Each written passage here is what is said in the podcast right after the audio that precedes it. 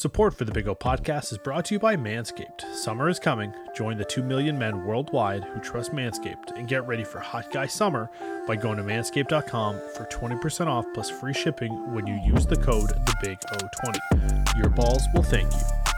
On today's episode, I am joined by MMA analyst and overall badass Robin Black. We discuss what's happening in the UFC, his drug induced seizure, the origin of his social media breakdowns, and Andy Kaufman. All this plus much more on the Big O Podcast.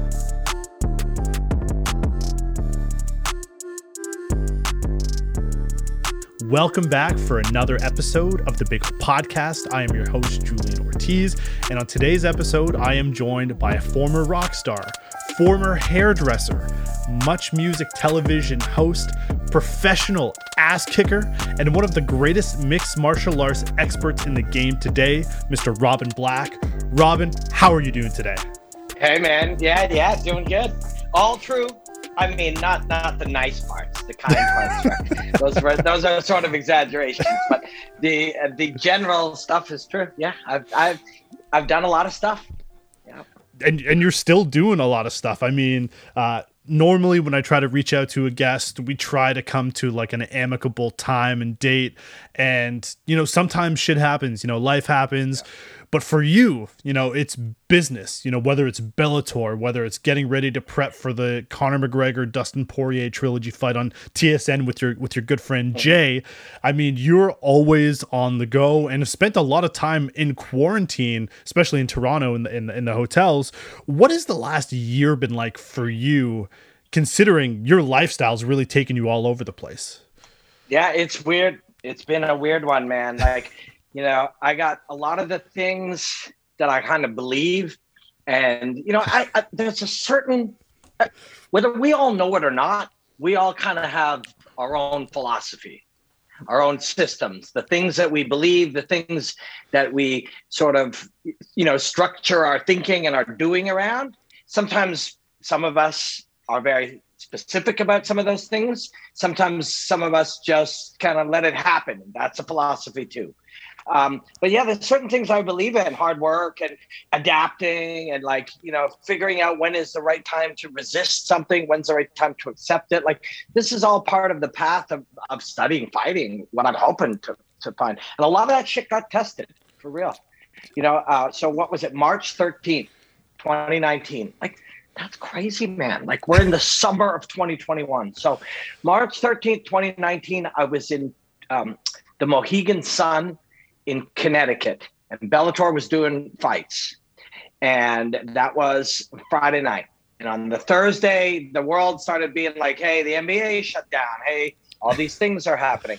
Thursday night, they said, "Okay, no crowd, but we're doing the fights." And then Friday midday, you know, people around the cage. There was somebody with a really bad cough, turned out to be a cold, not a not a virus, but they shut the whole thing down. I rented a car and I got in it. And I drove home and then yes, you know, eight and a half hours, and then Jeez.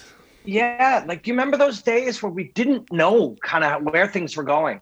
We didn't know at all, and I had partnerships, Bellator being kind of my biggest partnership, where I work with and for them, and I just thought to myself, okay, you know, what are we going to do here? And this is where uh, back to those kind of philosophies of life that that I believe that I like to think about. It's like, okay, I believe we're going to, whatever we do, we got to come out of this better than we went in. We're going to spend time to develop, like personal development, uh, skill development, skill acquisition, learning, be fit, you know, be healthy. Like I cannot just let this year go by. And so I didn't, you know, I created different things that I could do from home for Bellator and then signed other partnerships where I work from home. When it, the chance was there to travel, I took it because and I, this another one of those sort of philosophical things. I think it's like I'm scared to do this. I'm scared of the travel. I'm scared of all the moving parts. It's a shitload of work, multiple COVID tests, all this kind of stuff. Uh, it, someone else will do it if I don't. And does that mean they'd outwork me? Does that mean they'd outcourage me? Does that mean no? They're not going to do that. I don't get outcouraged and outworked. I people can be smarter, better, stronger, you know more talented than me but they're not going to outwork me or or you know be more be more willing than me so i i put those things into account and here we are you know, summer, and it looks like the world is a little more open. But yeah, there was travel, there was COVID, there was there was hotels, there was loneliness and fear and anxiety, but I fucking did it, you know. And I'm coming out of this fitter, smarter, healthier, and busier and better at my job than I went into it. Like I like I, you know, I I decided I was going to do that. And there's usually like two ways that people can go down different roads, right? You can embrace it and, and did what you did and, and saw it as an opportunity to get better at what you did and find different mm-hmm. avenues that maybe weren't necessarily open to you before, but now you have a little bit more time and flexibility to, to figure things out. And then you have those who just say, you know what, the world's shutting down. I'm going to shut down. We start eating terribly. We stop. We stop sleeping believe it or not we're we're streaming television shows we're we're eating yeah. junk food we're we're not really being healthy. And then all of a sudden you know 2 years later a year later when things are starting to get opened back up you have the people who thrive during covid who mm-hmm. are ready to hit the ground running. And then you have those yeah.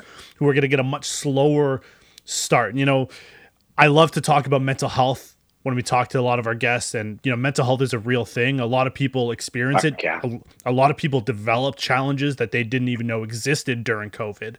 Did you ever at any point with things being shut down and, and the limited interaction that you may have had with the outside world did you ever experience anything or know anyone who experienced these challenging yep. times?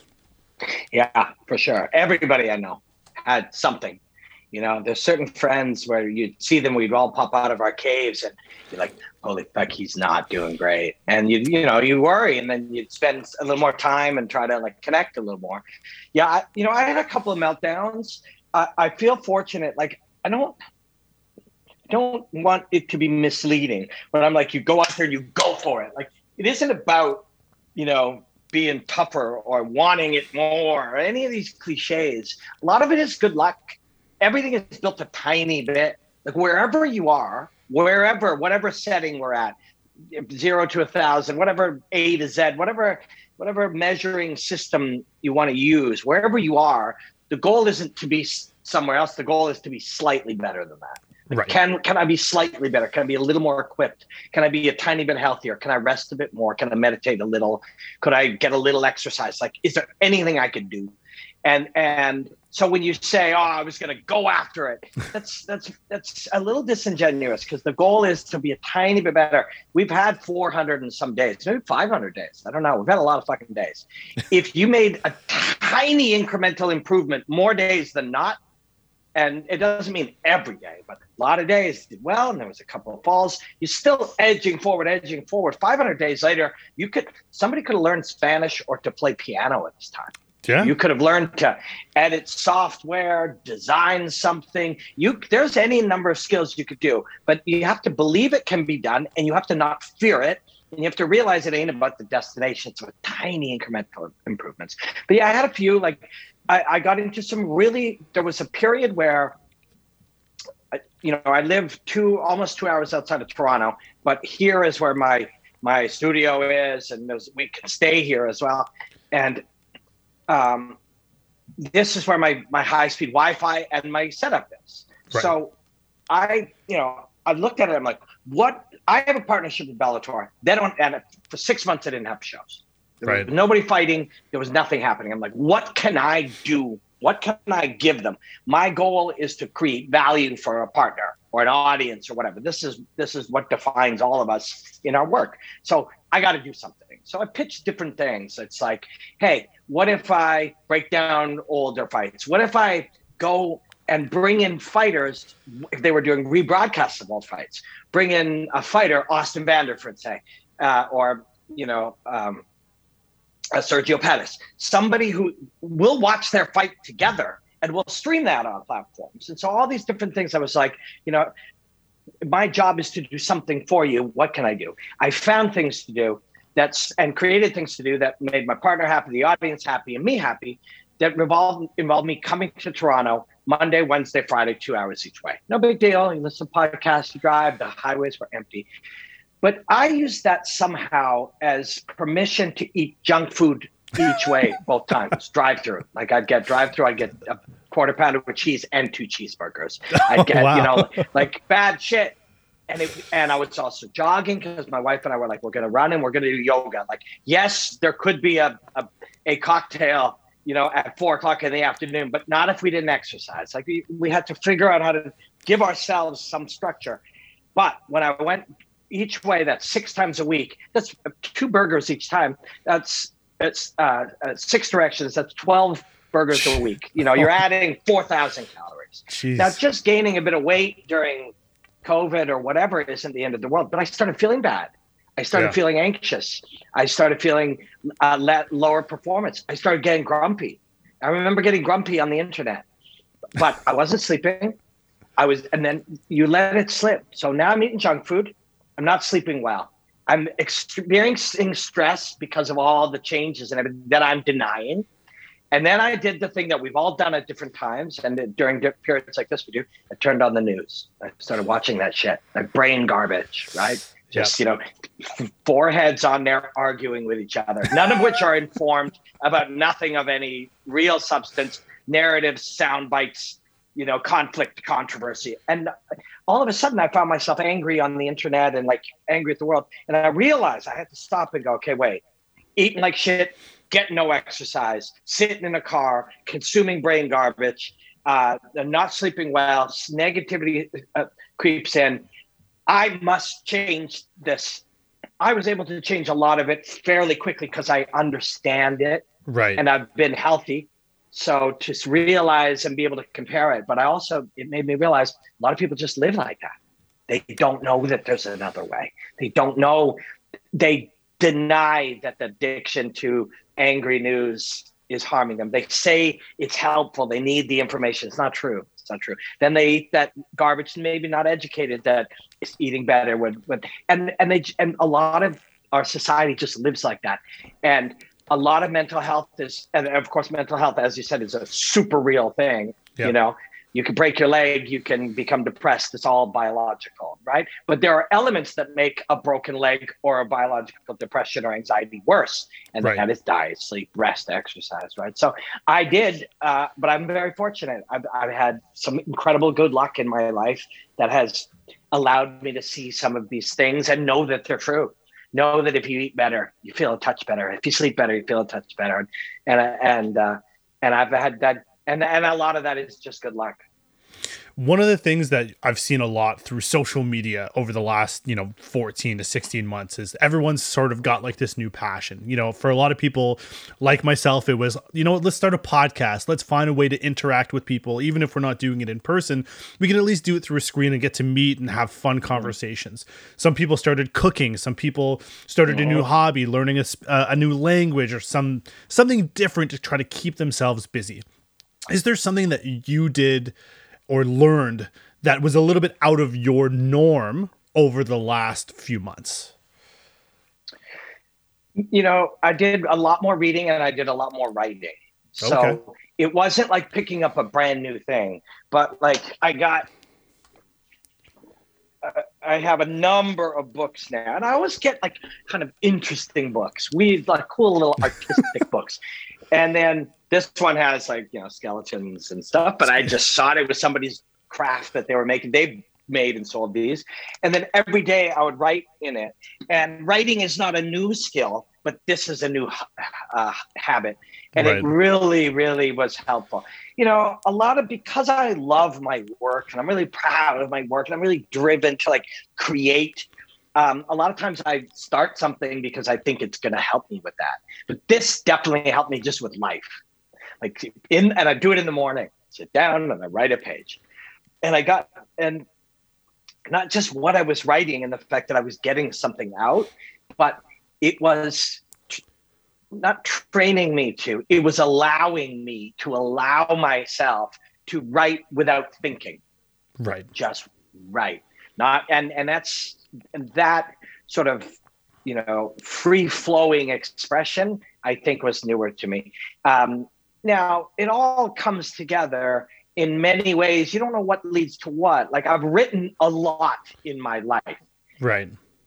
a lot of that got to this you know train of thought freedom of expression like what do they call it? Um it's called unconscious expression or something there's different terms for it where you can freely write it some of that Right. is from practicing writing some people can freely play piano they don't freely play piano because they sit down at it and one day they can do it. They play piano consciously through much of their life, and then eventually they can do that. Uh, I did. I did fortunately get a piano. Um, somebody in my town was was giving it away. If anyone could move it, they could have it. And it's a big, beautiful old piano. And so I actually, uh, my friend Elias Theodorou, who used to fight at UFC, he's he's on a winning streak since the UFC. His brother uh, has a company that moves stuff, and so he helped me get it all organized. And, and I got a piano slightly before, so we've been playing that a little bit too. Um, you know, my the one thing I I didn't do that I really wanted to do, um, I guess I wanted to do it. I must, I do, I believe I want to do it, but is I don't really cook, right? And, okay. and I really love to cook, and I'd really love to cook, you know, more for my wife, um, but I don't, and I think I'm afraid somehow. So uh, it's something I should, uh, something I I will work on. So going down the road of piano and cooking, you know, people learn yeah. the guitar one of the things that they want to eventually get to is you know the masterpiece stairway to heaven right like that's always yeah. like the yeah, yeah. let's get there yeah yeah for piano is there a song that you are inching towards being like i want to make sure that one day i can mm. play this song really good question uh, no i more so hear songs and then think i want to play a lot of them okay so and in fact i haven't yeah, no, I haven't found that kind of definitive one. Although I once saw somebody play November Rain by uh, Guns N' Roses and thought, I'd like to play that song. uh, uh, but that's a really interesting question. I haven't seen it yet. I haven't seen that thing where I've I've obsessed about it.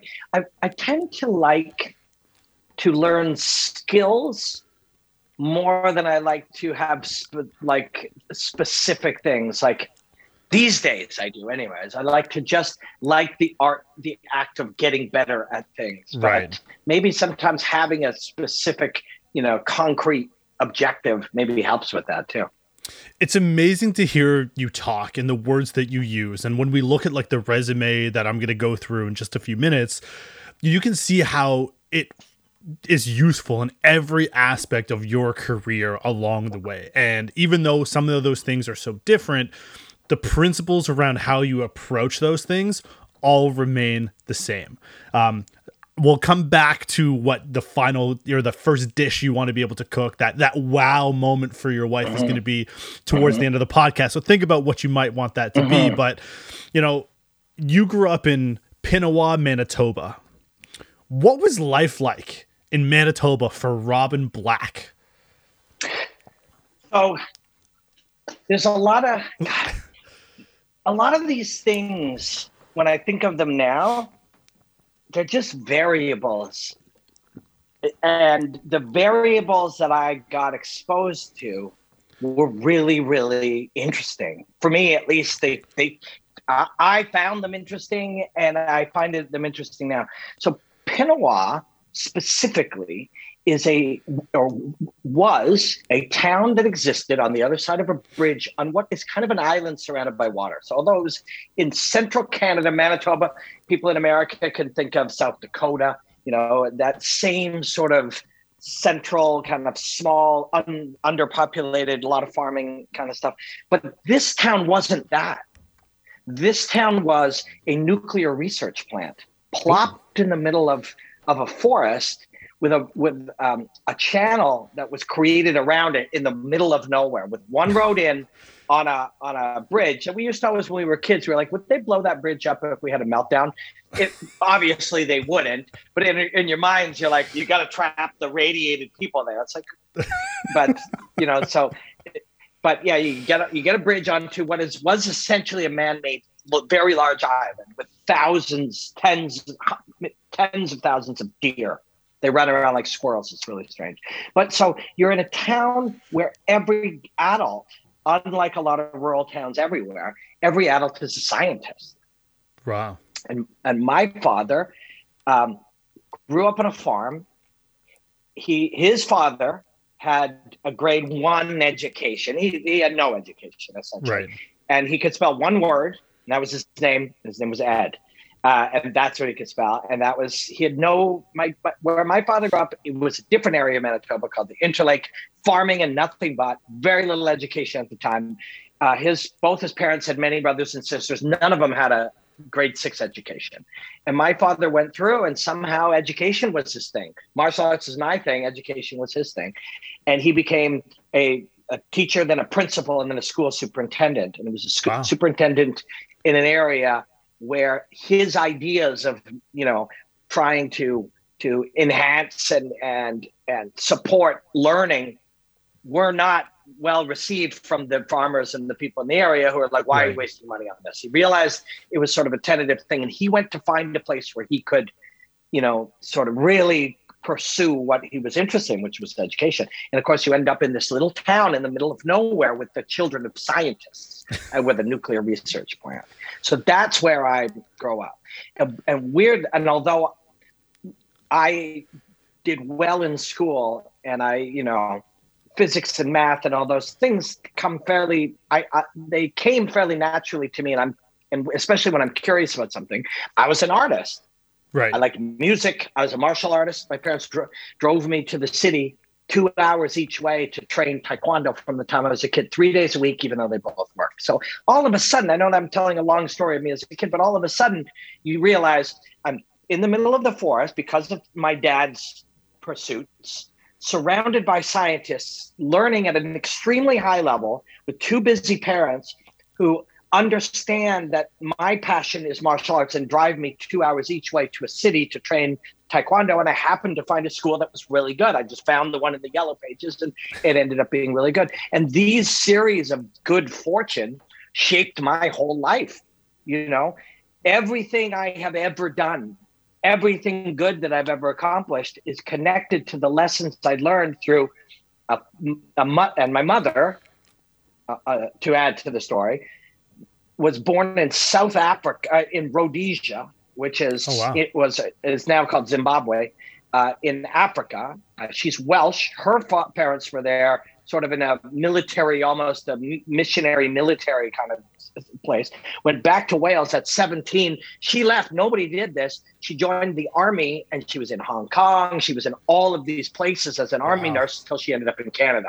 Now I've got parents who is an exploring, traveling you know, learned, world traveled mother who pursued medicine because she liked it, but also for the purposes of learning and travel, and a father obsessed with education in a small area which is full of scientists, you know, performing it at a high level. But I'm a weird artist who gets driven because my parents are, are generous people to the city to learn martial arts as a kid. And that's that that era I now understand shaped everything that was to come in my life. And as you said, the other everything that I've done ever is connected to the lessons of a working hard to learn some skills, to practice some things, to get a yellow belt and then a green belt and then an orange belt. That relates to me when as a martial artist, as a fighter, as a martial arts analyst, but it also related to me as a hairdresser and a singer and everything else. all of those same lessons are part of the same thing. And it all dates back and and I realize we're all that. And yeah. and although all everything I've said sounds great, there were definite negatives and downsides and pains and problems with it too. There are other people who you will talk to at times in your life. They'll say, My father beat me. My mother was killed by a car. I had nothing in my life.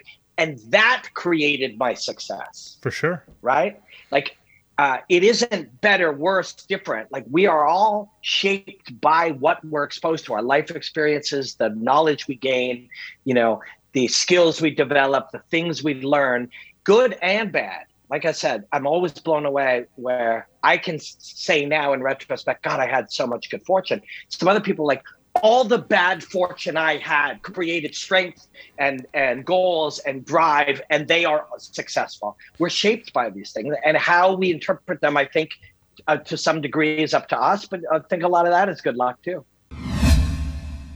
Are you ready to unveil your beach bod? Well, you're in luck. Our friends over at Manscaped just launched their fourth generation performance package, which includes the Lawnmower 4.0.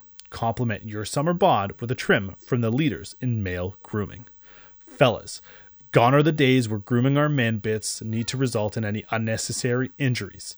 Since I began using Manscaped's amazing products, I have completely eliminated those tugs, nicks, and hold your breath moments when trying to groom my man junk. I care about my balls remaining accident free, and you should too. So it's time to bundle up with Manscaped Performance Package 4.0. Inside this package, you'll find their Lawnmower 4.0 trimmer. This trimmer is insane and, dare I say, the goat of all ball trimmers? Yeah, I said it. Their fourth generation trimmer features a cutting edge ceramic blade to reduce grooming accidents, all thanks to their advanced skin safe technology. And gives you the ability to turn that 4000K LED spotlight on and off when needed for a more precise shave. Did I mention this trimmer is also waterproof? In the shower or in the wild, and from your chest pubes all the way down to your ball fro, the Lawnmower 4.0 is the best trimmer for you. The Performance Package 4.0 also includes the Weed Whacker to chop your worst weeds up top in your nose and ears. The Weed Whacker is also waterproof and uses a 9000 RPM motor powered 360 degree rotary dual blade system. This nose and ear hair trimmer provides proprietary skin safe technology, which helps prevent nicks, snags, and tugs in those delicate holes. Seal the deal with Manscaped's liquid formulations. Before heading outside, use the Crop Preserver ball deodorant to keep you on your game in the heat. Then, after trimming the lawn and whacking the weeds in the heat, give your beach balls a boost and use the Crop Reviver. Manscaped even threw in two free gifts in their Performance Package 4.0 the Manscaped Boxers and the Shed Travel Bag. Bring your comforter boxers to another level. To get 20% off and free shipping, use the code TheBigO20 at manscaped.com. That's 20% off plus free shipping when you use the code TheBigO20 at manscaped.com. Escape the shrubs and weeds this summer and shine with Manscaped.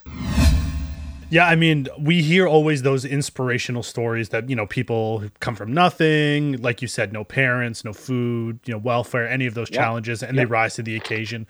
I mean, Donovan Bailey shared a very similar sentiment when we spoke, and he said, you know, his parents, he grew up with tons of love in his in his life, tons of support, and that's what allowed him to mm. succeed and without that, it would have been challenging, but he didn't grow up with the same challenges that some of athletes, actors, musicians, people of just the general world, you know, have to go through. And so it's nice mm-hmm. to hear that it's not always just mm-hmm. about you having to struggle yeah. and to in order to make it, but you can come from a good household and, and do it as well. And you know, the first the first uh, reference you make that people of a younger generation might not be so hip with is you mentioned the yellow pages. People yeah people of today's age aren't going to know what the hell a yeah. yellow pages are. They don't even know yeah. what like a phone booth is anymore. Yeah. It, yeah. It's, it, it's, it's it's absolutely it's so crazy. the yellow pages literally are physical yellow Google. yeah, you know, you would uh, yeah. Um, I mean, there's a lot of things now.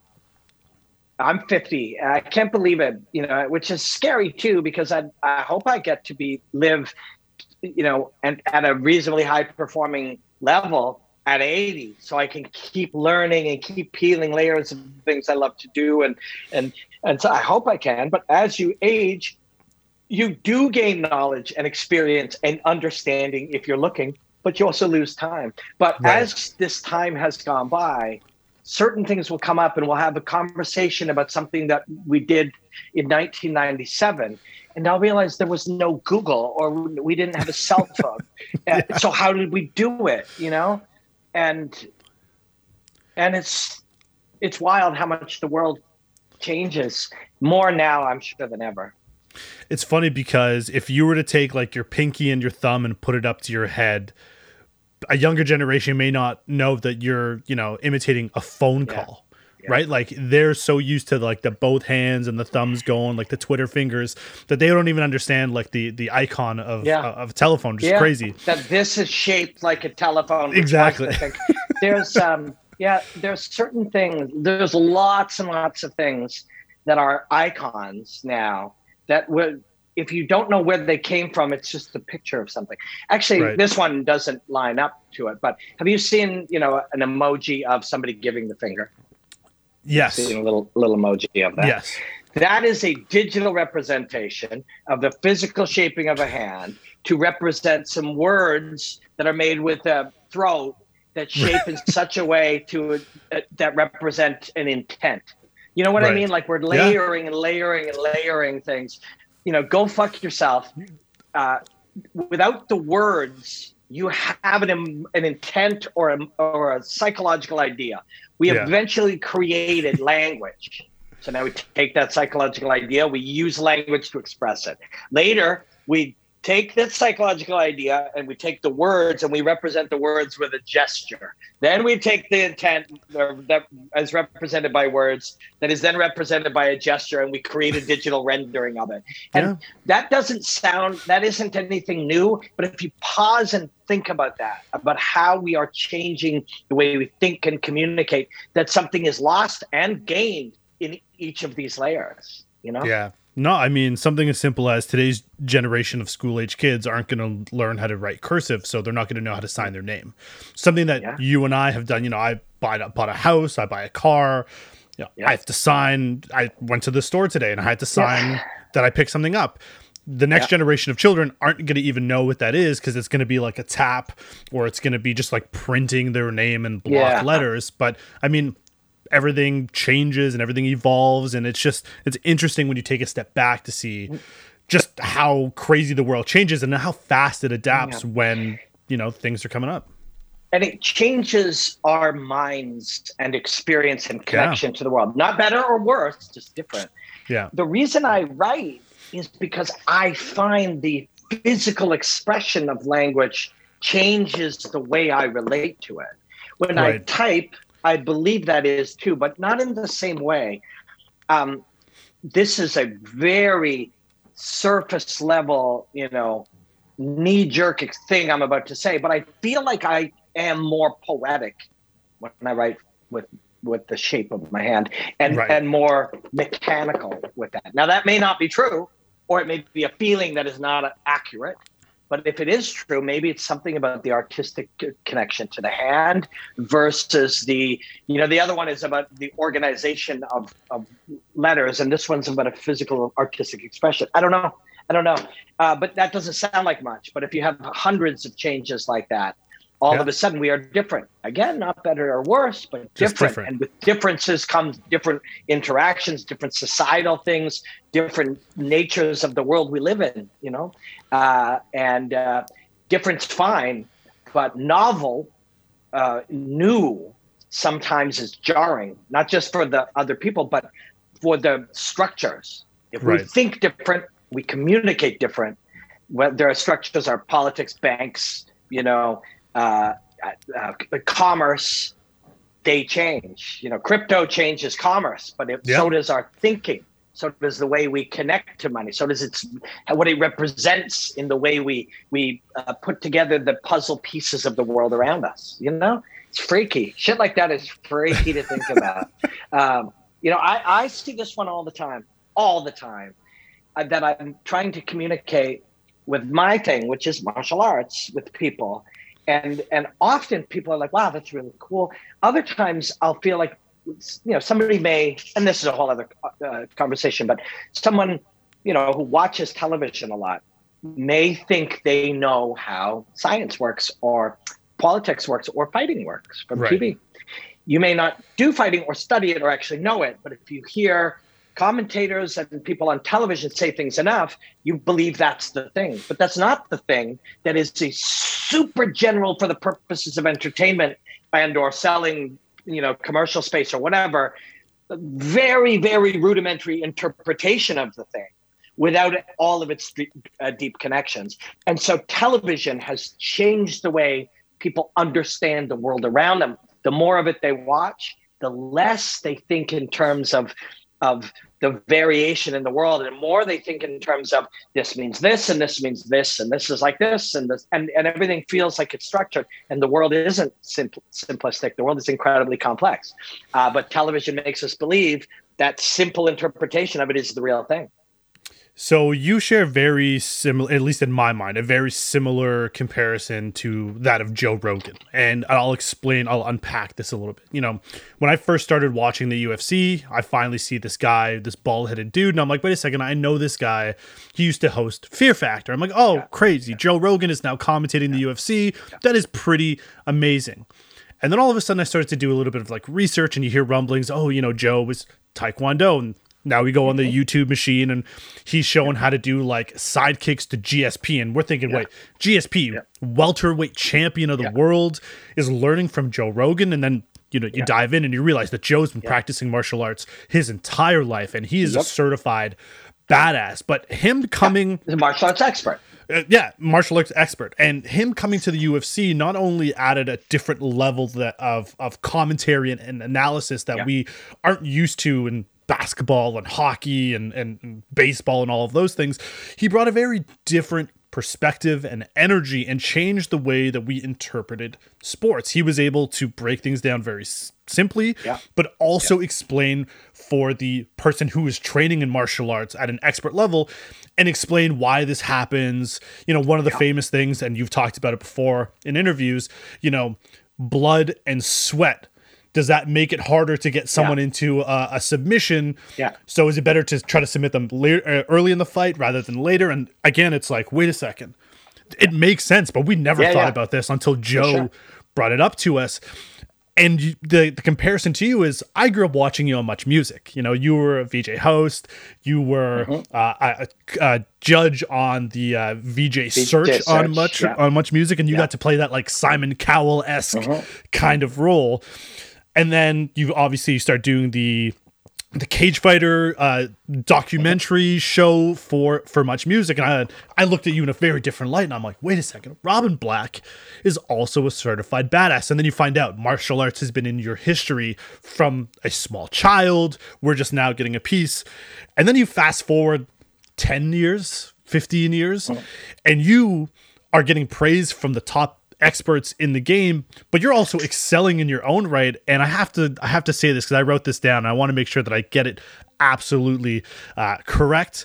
You know, you have come up on social media with the amazing like 60 second breakdown videos, and you cover everything from MMA fights to animal encounters in the wild to my recent favorite video intergender fighting championship featuring yeah. beta steve yeah. The yeah. title itself, I was hooked. Yeah. I watched it yeah. like five times in a row. yeah. You know, are these videos sent to you in order to break down, or are you finding these organically through the internet and saying, hey, this would be a fun thing for me to do and the audience will enjoy it? So the first thousand probably I found. And okay. as I started, people started to like them. They would trickle in. Somebody would be like, or I get tagged you know, we need a bank breakdown or like however people will put it. So and now it is probably, although lately I feel like the ones that are obviously like, Robin, you should break this down, are not the ones I'm as interested in now. I'm looking okay. for nuance and strange stuff. But but yeah, they came about because I I made, you know, even the word now, people will say, hey, do a breakdown. Even right. that to me if that's a thing, I don't want to do that thing. It wasn't right. supposed to be a thing. It wasn't supposed to be a formula. I don't like formulas. Like I don't like overly structured ways. I understand we need certain structuring and organizational things, but I, I also want to be free to just do it anyway. Right. Um, and so if you're, it's like a breakdown would be this is his stance, this is how he kicks, this is how he punches, this is what happened. Let me show you again. Let's do a zoom. Look at this thing. Bink I'm like, okay, I got to get away from that because that was never the goal. The goal was to enrich the experience as best as possible. But but so I built it when I did. Uh, if somebody were to go on YouTube and a Robin Black Fight Network, you know, breakdown, put in Carlos Condit was an early one, Uriah Faber, there was some early ones, maybe 2012. There was no such thing. Like right. people had done it in football and stuff, but I just there was no such thing an arrow, a zoom, a, a, um, a, circle, whatever. It just didn't exist. There was some in print where people, uh, Jack Slack was an OG, and, and there was a couple of OGs who wrote about hey, this is what this technique is, but just didn't exist. And I worked at a place called Fight Network with a bunch of people, and we we created these things. Later, other people started to do them. You know, um, John Gooden and Dan Hardy, who are both friends, I like them both very much. They said early on that that mine were part of the inspiration, which is super kind. And Brian Stann used to talk about them even early on, and and uh, but yeah, no such thing existed. I, and I made them five minutes, seven minutes. Then the UFC paid me to do some, and and uh, all of a sudden, I, I was working at this television channel, and it just cut their entire digital creation department right. in 2017. I think it was 2017. Uh, could have been 2016, but I think it was 2017. Which, in retrospect, now cutting a digital creation department that you had a, a lot of you know connection to an audience possibly might be considered ba- a bad strategy in retrospect, but it was their business, not mine, right? So right. they did that. Um, I, I was under the impression at the time, not that I want to harp on it, because I'm sure they think it was a bad decision too. But but uh, at the time, I believe the entire department cost thirty something thousand Canadian dollars a month to run, which is not cheap. But right. now to get the depth of reach that we had digitally in advance with YouTube, Twitter, everything, now people would spend if you spent five times that to yeah. have what we had in 2017, most people would do it now. And it can't be done. You can't just spend a hundred grand a month and build an organic connection to an audience, which we had built. Uh, and then it was done. And one day I woke up and I had no job and I didn't know how to do anything. And I didn't have editors and lighting people in a studio. And I didn't have, you know, a sound guy and I didn't have a microphone and cameras. I didn't have anything and yet this is what I do. And this was my thing, and I and I created it with with a team of other people uh, that were other artists, designers, producers, whatever. But it was my thing, and and we started it. And here I couldn't do it anymore, and so I bought an iPad, and You know they were five minutes deep, complex. Me on on TV in a camera, or in a an expensive suit with multiple cameras and lighting and everything. Bought an iPad, took, got some things, and eventually after a few days of work, figured out how to rip a video and edit it and and then you know put my voice on it. At first I didn't have zooms and circles and arrows and stuff, but I built something and I and I did a video and I was like, you know what, I think I can do this. And it was a minute. And I think very early, I very early, I literally just said, I'm Robin Black and this is your one minute breakdown. Yeah. Just I just said it. And and then um, I made it and I was like, and you know, like 400 people watched it or something and they liked it. And I thought, I could do this. I thought it'll take a thousand of them. I'll have to make a thousand. A thousand's a fuck of a lot. This took me three, two or three days to make at the time. And like, I'm gonna wow. have to make a thousand of them. But if I make a thousand of them, I'll build up my skills in all this editing and and graphics and and sharing and cutting and and voicing and all of these things, and I'll and I'll get better at everything. And eventually, it'll be a thing. Uh, beast. And I said to myself, that's a lot of work. But you know what? I really like doing it. So even if it doesn't work, I think I'll enjoy the, the process. And then I just started. And I think it was at about six or 800 where somebody paid me something to, I always wanted to give them away to the audience for free. Uh, right. But somebody paid me to make one for like an upcoming fight or something. And then a few more. And then the zone hired me to make some. And then that got Bellator going, holy shit, this is really, Joe Rogan retweeted a few of them because Joe's yeah. a good friend and a big supporter and a big mentor and a, and a, and a, fucking awesome cat.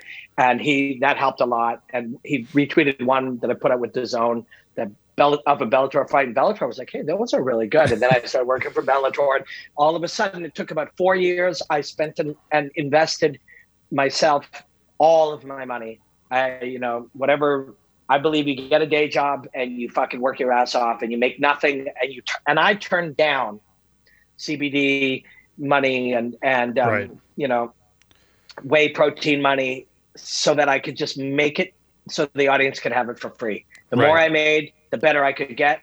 The better I made them, the more it would give value to the audience. And I just and I just started. And here we are, four years later. I make a really good fucking living. I do it all day, uh, and people like it. They've been viewed a billion times, over a billion fucking times. And uh, yeah, and it's a thing now.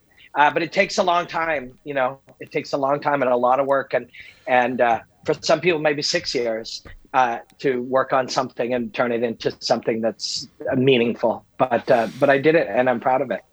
And that's something that's sometimes lost in an era or generation of instant results where we want to post something, we want it to get like a thousand or a hundred thousand or million views, and when it doesn't, we're like, oh shit, maybe we suck, or maybe we're just not going to get into it. But it does take, I mean, it takes years in order to do it. And you made it very easy for Joe to retweet because like your shit is fucking awesome. I love it. Obviously, based Thanks, on the comments, yeah. UFC, mixed martial arts, people love it just general people yeah. love it the comments are hilarious sometimes you can just get lost in threads yeah. of what people yeah. are saying and it's and it's so funny something like beta steve for whatever reason just stands out in my mind in the intergender championships.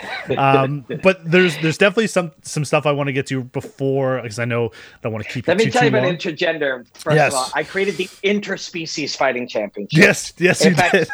and that that was animal versus animal, and I actually trademarked it because I know one day I'm going to make a, a show in an environment with, with, with a larger budget, and I'm going to do it maybe on a set, and I'm you know we're going to turn it into. I could pitch that shit to A and E right now or oh, one of these easy. networks, and I ha- and and it's also the key if you're going to make something is you have to make it so that it couldn't just be repl- uh, reproduced by anybody right, right?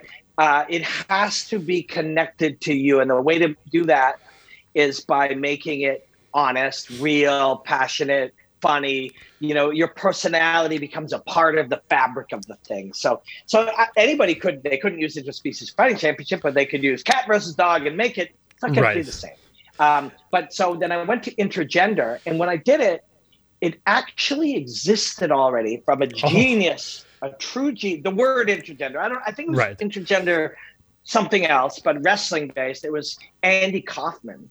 You remember oh, Andy Kaufman, yes. the, the the genius? Yeah. He did. I believe it was called the intergender champion of the world or something. And he used to go into, and of course, this is horrific. And now we're not yet at the point where this would be funny again. Right. It was uh, maybe it would. I don't know. It was so extreme that he was mocking anyone who would do it. He would go in and he would be standing there wearing pajamas and say he could beat any woman, and he would say, "Fuck this, man, dog." woman right yeah and which of course is unacceptable but it was so absurd that he was making fun of anybody who would actually think that was acceptable. Right. Uh, but it was the level of high level comedic genius that I don't think would fly now. But somewhere in there, and I was an Andy Kaufman fan uh, growing up. So when I saw inter, when I went to move from interspecies to intergender, I realized I had heard it before, and I searched for it, and I was blown away that it was an Andy Kaufman reference. I don't know how he used it, but he used it. Now I want to talk about you know challenges right and you know we talked about it's not just all rainbows yeah. and butterflies yeah. but we go yeah. through some challenges and one of your biggest challenges came in 2006 you know while touring in the UK yeah. the rock star lifestyle seemingly caught up to you and after a diet of Red Bull vodka party favors and no sleep for 72 hours you suffered a drug induced seizure yeah. For some, this is just part of the lifestyle that is associated yeah. with the rock star. But for you, it was a wake up call. How did you process what happened? And was it a relatively easy decision for you to leave that life behind? Yeah, that's a really good question. Because again, I think, I don't think I ever took credit in my own mind for saying I made the right choice. Right and maybe that's memory is different, I'm I subscribe to this idea of choiceless awareness. Okay. That you're almost watching yourself make the right choice based on your life experience. I don't I rarely sit there anymore in my life and examine um, options for long periods of time and decide But somehow, and this hasn't always been this way, but I've always been somewhat decisive. I see decisiveness as a superpower, and I see it as a superpower kind of under attack by the world around us. It's and I can succumb to being on searching on Netflix for a length of time, but not. but I but I'll resist it. Right. So somehow, so basically, you kind of you know wake up. It's not even wake up. Like I don't know, maybe it sort of is. I've been knocked out before. And when the flashlight hits your eyes, if there's a flashlight or the doctor's in your face or whatever the situation is in, in combat sports, when you've been knocked out, it feels like you've just woken up. Now, right. when I was knocked out, when I saw the video, I actually was kind of moving. But in my mind, I remember just being awakened from a deep sleep. And the seizure was somewhat sim- similar. I can remember the feeling of having a seizure. And so I started to feel something sort of, and literally you feel your arms start to seize. There's like right. an electricity kind of shooting into there, and you start to lock up, and there's a panic. Like you know something's wrong, and like because it's unfamiliar, and and so I had a bit of a panic. Apparently, I said something like, "Quick, throw some water on me," or I kind of remember saying that. Right. So I remember that, but I but I remember separately just like my friends kind of looking around me, and I was lying down, and they were all looking at me, and they looked shocked, right. and I kind of woke up okay, and then. I don't know actually to this day how long between the stat and then them looking at me. I don't know. I, I it, if and when I'm chatting about it ever with any of them that were there, I'll have to ask. And I think I have. And I was under the impression it could have been 20 or 30 seconds, but I'm not sure. Could be an hour, could be two right. seconds, could be nothing, could be off and on. That's what happens when you when you detach from your consciousness. You, you there's just a gap. Something. It's like you turn the channel, and it was from here to here. Um, but I knew kind of I was pretty pretty, you know, serene about it. And definitely within a very short time, I was thinking to myself, okay, you really fucking done it this time. Like, you really, this is not a joke. Yeah. Uh, and then that was about within the 36 hours of flying home. And, and the next day and the flight home, there was pain in my body. I guess there's some type of enzymes or something that happens. There's pain, a lot of pain in my body. Now, by the time I went to the doctor, uh, within about two days of that, I had already kind of decided, okay, you got to, like, you know, you must get your shit together. But I think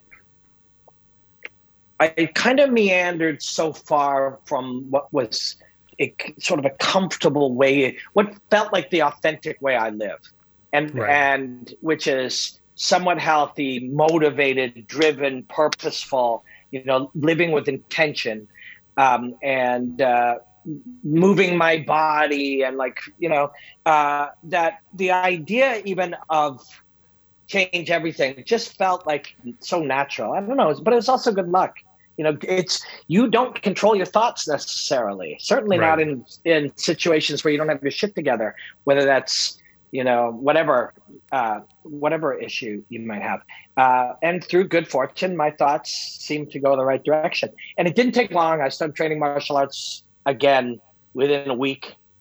And uh, as soon as i had five and i started jiu-jitsu actually which i never trained. And i loved it right away. I loved the newness of it. I loved the the unknown. I loved the starting from scratch. I went back into, you know, punching and kicking martial arts, which I'd done my whole life as well. But the jujitsu was so appealing, and within weeks, that was it. I was never going back, and that was you know, and and that doesn't mean you weren't going to face challenges of right, you know, of eating poorly, drinking too much, any of these things that anyone can face. But it did mean that the trajectory of my life was changing, and that was a certainty, and that was an absolute, and it was, and it was, you know, um, and that was, I think it's again, there's a certain amount of good fortune, things you've learned, things you've been exposed to, some of which is good fortune, and just you know, you, your your own thinking happened to go the way that that you're glad it did. Because sometimes you you control your thoughts and sometimes your thoughts control you.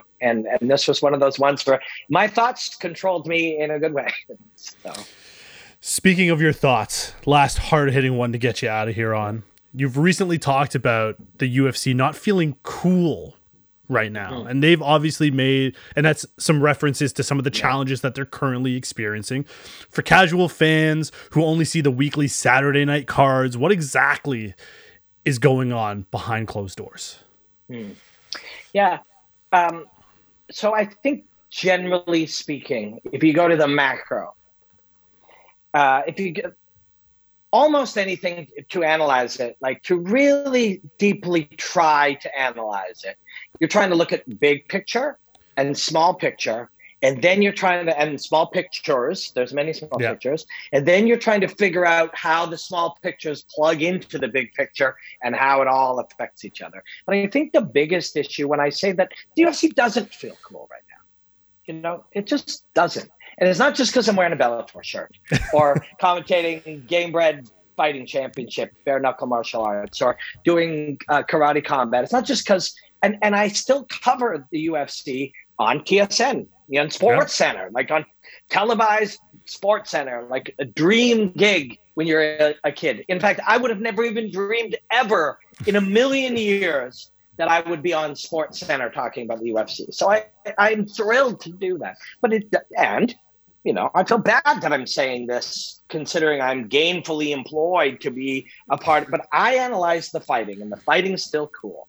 But it's really difficult for any company and, and so now we go to you know to the macro it's really fucking different for any, difficult for any company to somehow be the truest mainstream corporate expression of something and cool.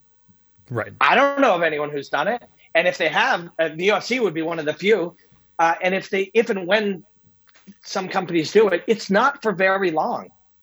Coca Cola isn't cool right? right? You know what's cool? All these cool different sodas. Budweiser's right. not cool. Craft beers are cool, right? You know, yeah. uh, I don't know what this, the example of this in sneakers is, but you know, it, everything has this challenge. This isn't a challenge of, you know, humans expressing combat in a cage. This is a challenge of growth. Um, right.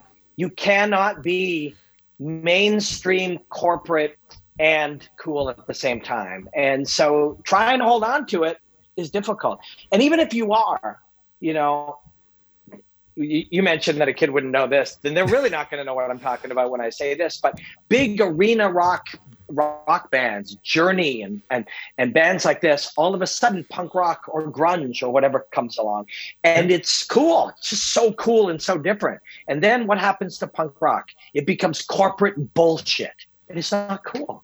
And then something else cool comes along. Why? Of course, the UFC would face that exact same challenge. Of course, it would. Right? It's yeah. yes, it's a sport and it's a business. And it's a large corporation and it's an entertainment conglomerate, but it's also an art. And this has yeah. happened to every kind of art that's ever happened. So, uh, and you know, there are other factors. The audience changes. So yeah. the game of you know hey, we are the you know we we run this thing. This guy's going to fight, or if he doesn't like it, he can sit. Well, the audience now sees behind the the curtain. They get a little bit of information. Being being a bit of a you know overly strict and overly structured and overly rule. Wait a second, aren't you the UFC? I thought you were cool. Why are you like this? Why are you like my dad? Why are you like the, the school principal? Why are yeah. you being so corporate? Right. So they're just right now they're not the coolest. However, when Conor McGregor fights Dustin Poirier or you know Nate Diaz fights or whatever, we don't care if they're cool, and they don't need to care if they're cool either, because now they're a b- big successful mainstream corporation. I don't watch the UFC for my cool martial arts connoisseur fix. I watch yeah. it for Conor McGregor versus Dustin Poirier. Sure. I go to Biloxi, Mississippi, and sit beside a cage when Jorge Masvidal puts on a show, and commentate, you know, uh, visceral fighters fighting, or I go off and fly halfway around the world to commentate the best karate fighters in the world in the karate combat pit, or I fly to to East um, Southeast Asia to commentate a thousand year old Burmese bare knuckle martial art when I want cool connoisseur, you know, different flavors, textures. I don't get that from the UFC, you know, uh, and uh, you know, and Bellator, who, who I and again, I work covering the UFC as well as Bellator. Yeah. Um, but Bellator feels a little bit more like a craft beer to me. So it's a little yeah. bit, you know, and there was a, if I say this out loud, 18 out of 20 uh, people will be like, you're out of your mind or you're a, you're a uh, chill or whatever. But there, to me, when I turn on a Bellator broadcast, now bear in mind, I watch most fighting shows, even when the great Joe Rogan, who's a friend and a mentor and a, and somebody inspired. Although sometimes I listen to Joe, but I I turn off the volume, so I'm right. only watching the fights most of the time. I'm not hearing the broadcast uh, anymore. But Bellator is less formulaic. It's a little more risk uh, taking. There's a little less of a guy in the ear telling you you must talk this way. People don't realize that. The more yeah. c- corporate, the more formulaic, the more mainstream something gets, the less room there is for for art, right? Uh, yeah. And that's okay. That's okay. It'll change. You know, things will change again. Uh, maybe for the UFC to you know to be cool again, it'll have to. Some there'll be a shift and it'll happen. And, and if and also bear in mind, they could give two shits what me or people like me think is cool or not cool. If a million and a half people buy a pay per view, ultimately that is the purpose of a corporation, anyways. Not to be considered cool on on your podcast. You and me thinking it's cool. We're just two dorks, right? Wearing a that's fucking it. Bellator shirt. Right?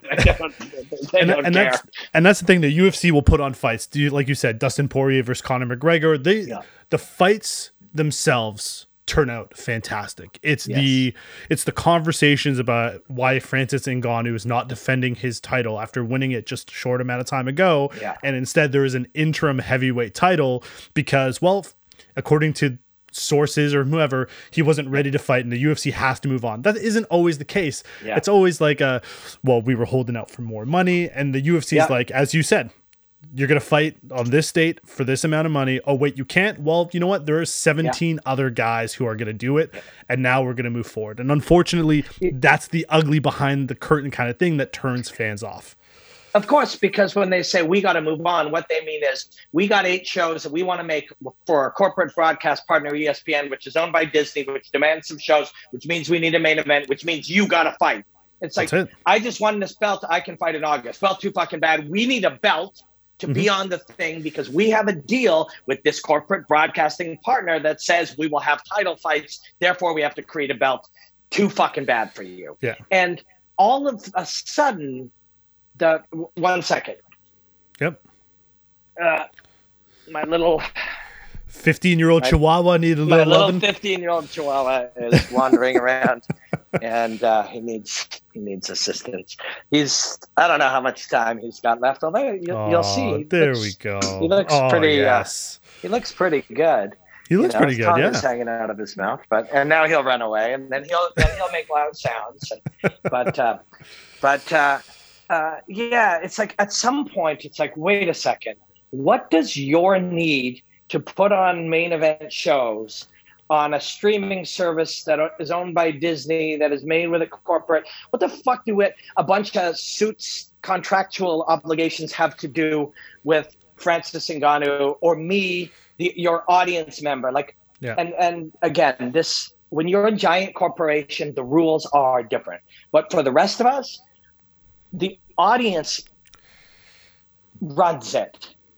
The yeah. audience runs it. And if if there are times where we will ignore our audience or times where we don't agree with them and we'll pay the, the consequences you yeah. know when um, and that we have to accept that uh, it's a little different for them however when there are so many more shows when they say if you don't like it don't buy the pay-per-view which is something they've said for many years and it's been yeah. true they could say that at some point people won't I don't know right. where that point is because we can't get Conor McGregor versus Dustin Poirier without them. So you know, but but these are all just the nature. Hello, buddy.